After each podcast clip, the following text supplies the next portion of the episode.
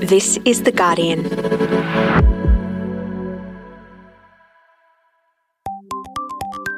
Hi, this is Guardian Australia Reads. I'm Jane Lee. Every week, we ask Guardian Australia's editors what their favourite articles are, and then we read them aloud for you. If you're a football fan, you've probably heard of Manchester United. But what about Rohingya United? What started with one Rohingya refugee in Brisbane has grown into two football clubs for Australians who hail from all over the world, including countries like Nepal, Somalia, and Sri Lanka, to name a few. Mike Hytner is Guardian Australia's sport editor.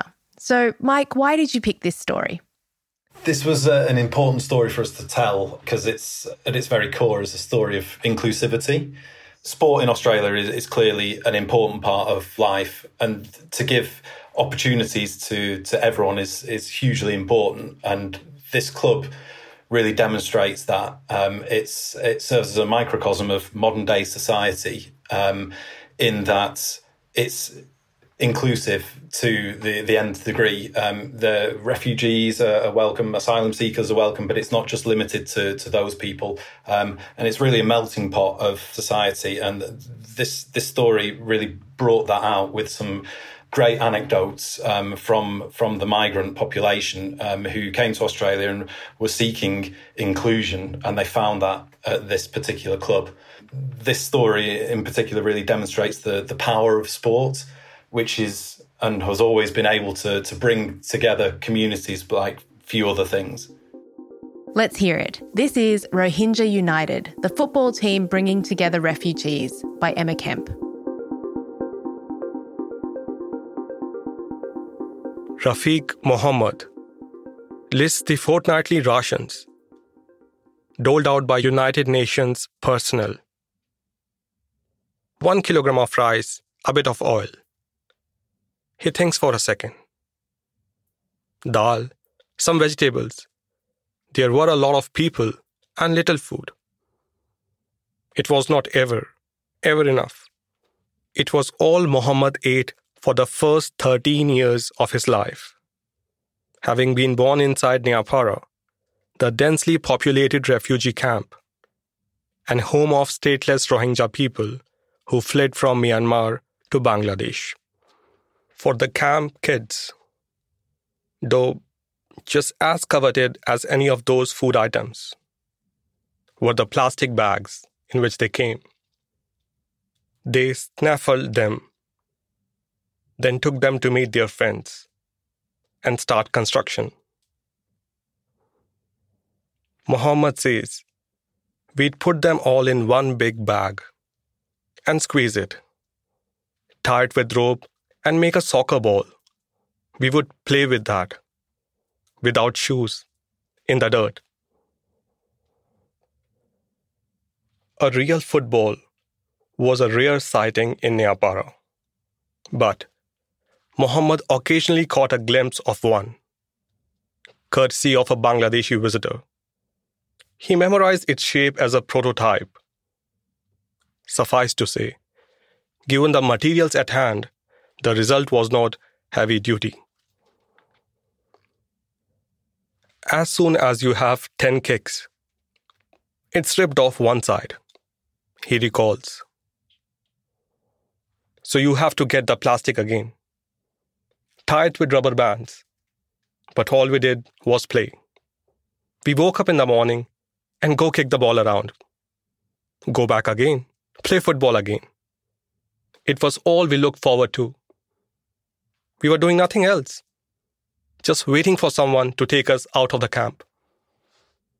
Muhammad did not see a professional football match of any description until shortly before he left the camp for Australia. There was no TV inside the 10 meter by 10 meter bamboo hut. He shared with 16 family members. But the UN office nearby had one.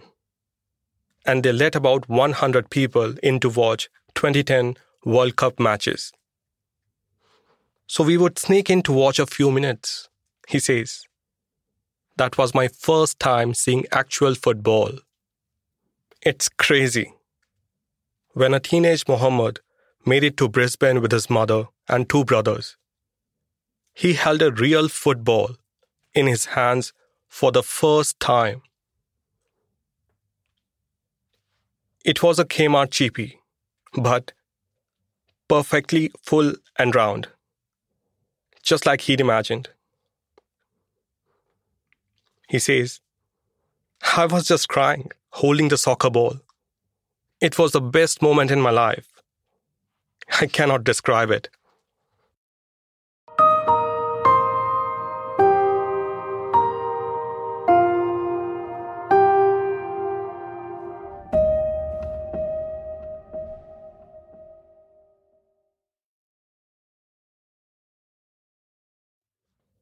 The initial challenge was adjusting. His first touch to a ball that behaved very differently to a scrunched up bundle of plastic bags. But the skill was soon mastered, and he joined Brisbane Community Club, Virginia United, for two seasons. The initial challenge was adjusting. His first touch to a ball that behaved very differently to a scrunched up bundle of plastic bags. But the skill was soon mastered, and he joined Brisbane Community Club, Virginia United, for two seasons. In general life, those first 18 months were difficult. Some cousins already living in Australia offered help. But the English language skills of his immediate family were non existent, and they craved community. In 2016, Muhammad established Rohingya United. He says, We have a lot of youth, so me and my cousin created the club and thought maybe in the future we can get in the league. We just got everyone down to kick the ball around in the afternoon. That's how it started. We get a lot of community members coming to watch us. So it's really important for us because we represent that community and the name Rohingya wherever we go. The team became so big, he was forced to create a second called QR the Brave.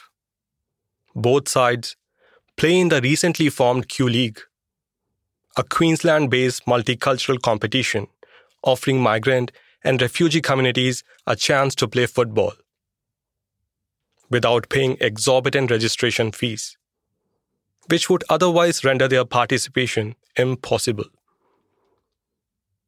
The league features teams representing not only Rohingya people, but also Nepalese, Somali, Punjabi, Bosnian, Vietnamese, Japanese, Spanish, English, Korean, and Sri Lankan, along with Australians.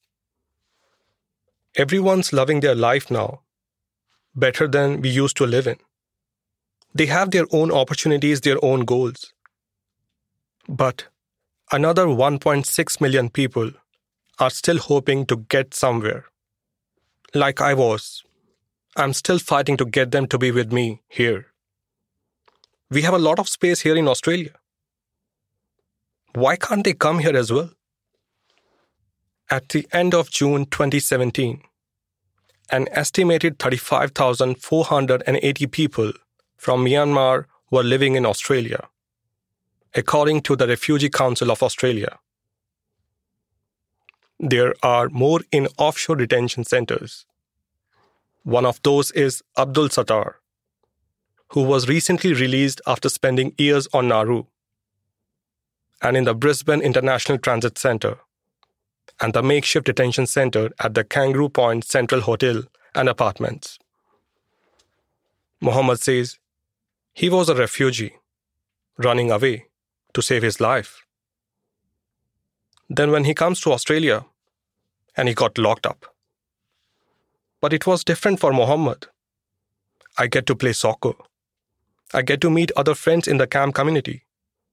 And when I go to Australia as a refugee, I get to go and live fully. I have the freedom.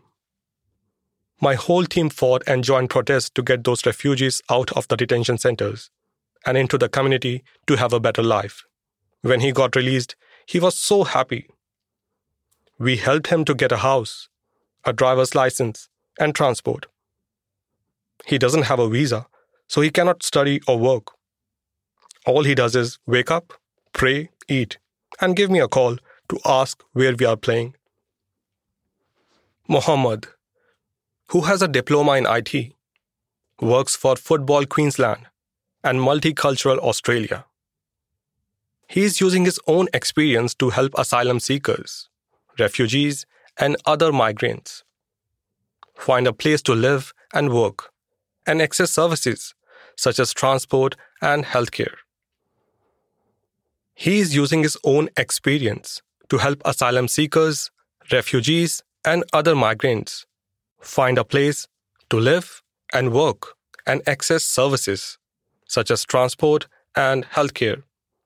That's the best way to connect for me with Aussies and other communities around me. He says, It doesn't matter if it's football, netball, whatever you play. Even if you don't know how to speak English, on the field you can, because your body speaks in the same language.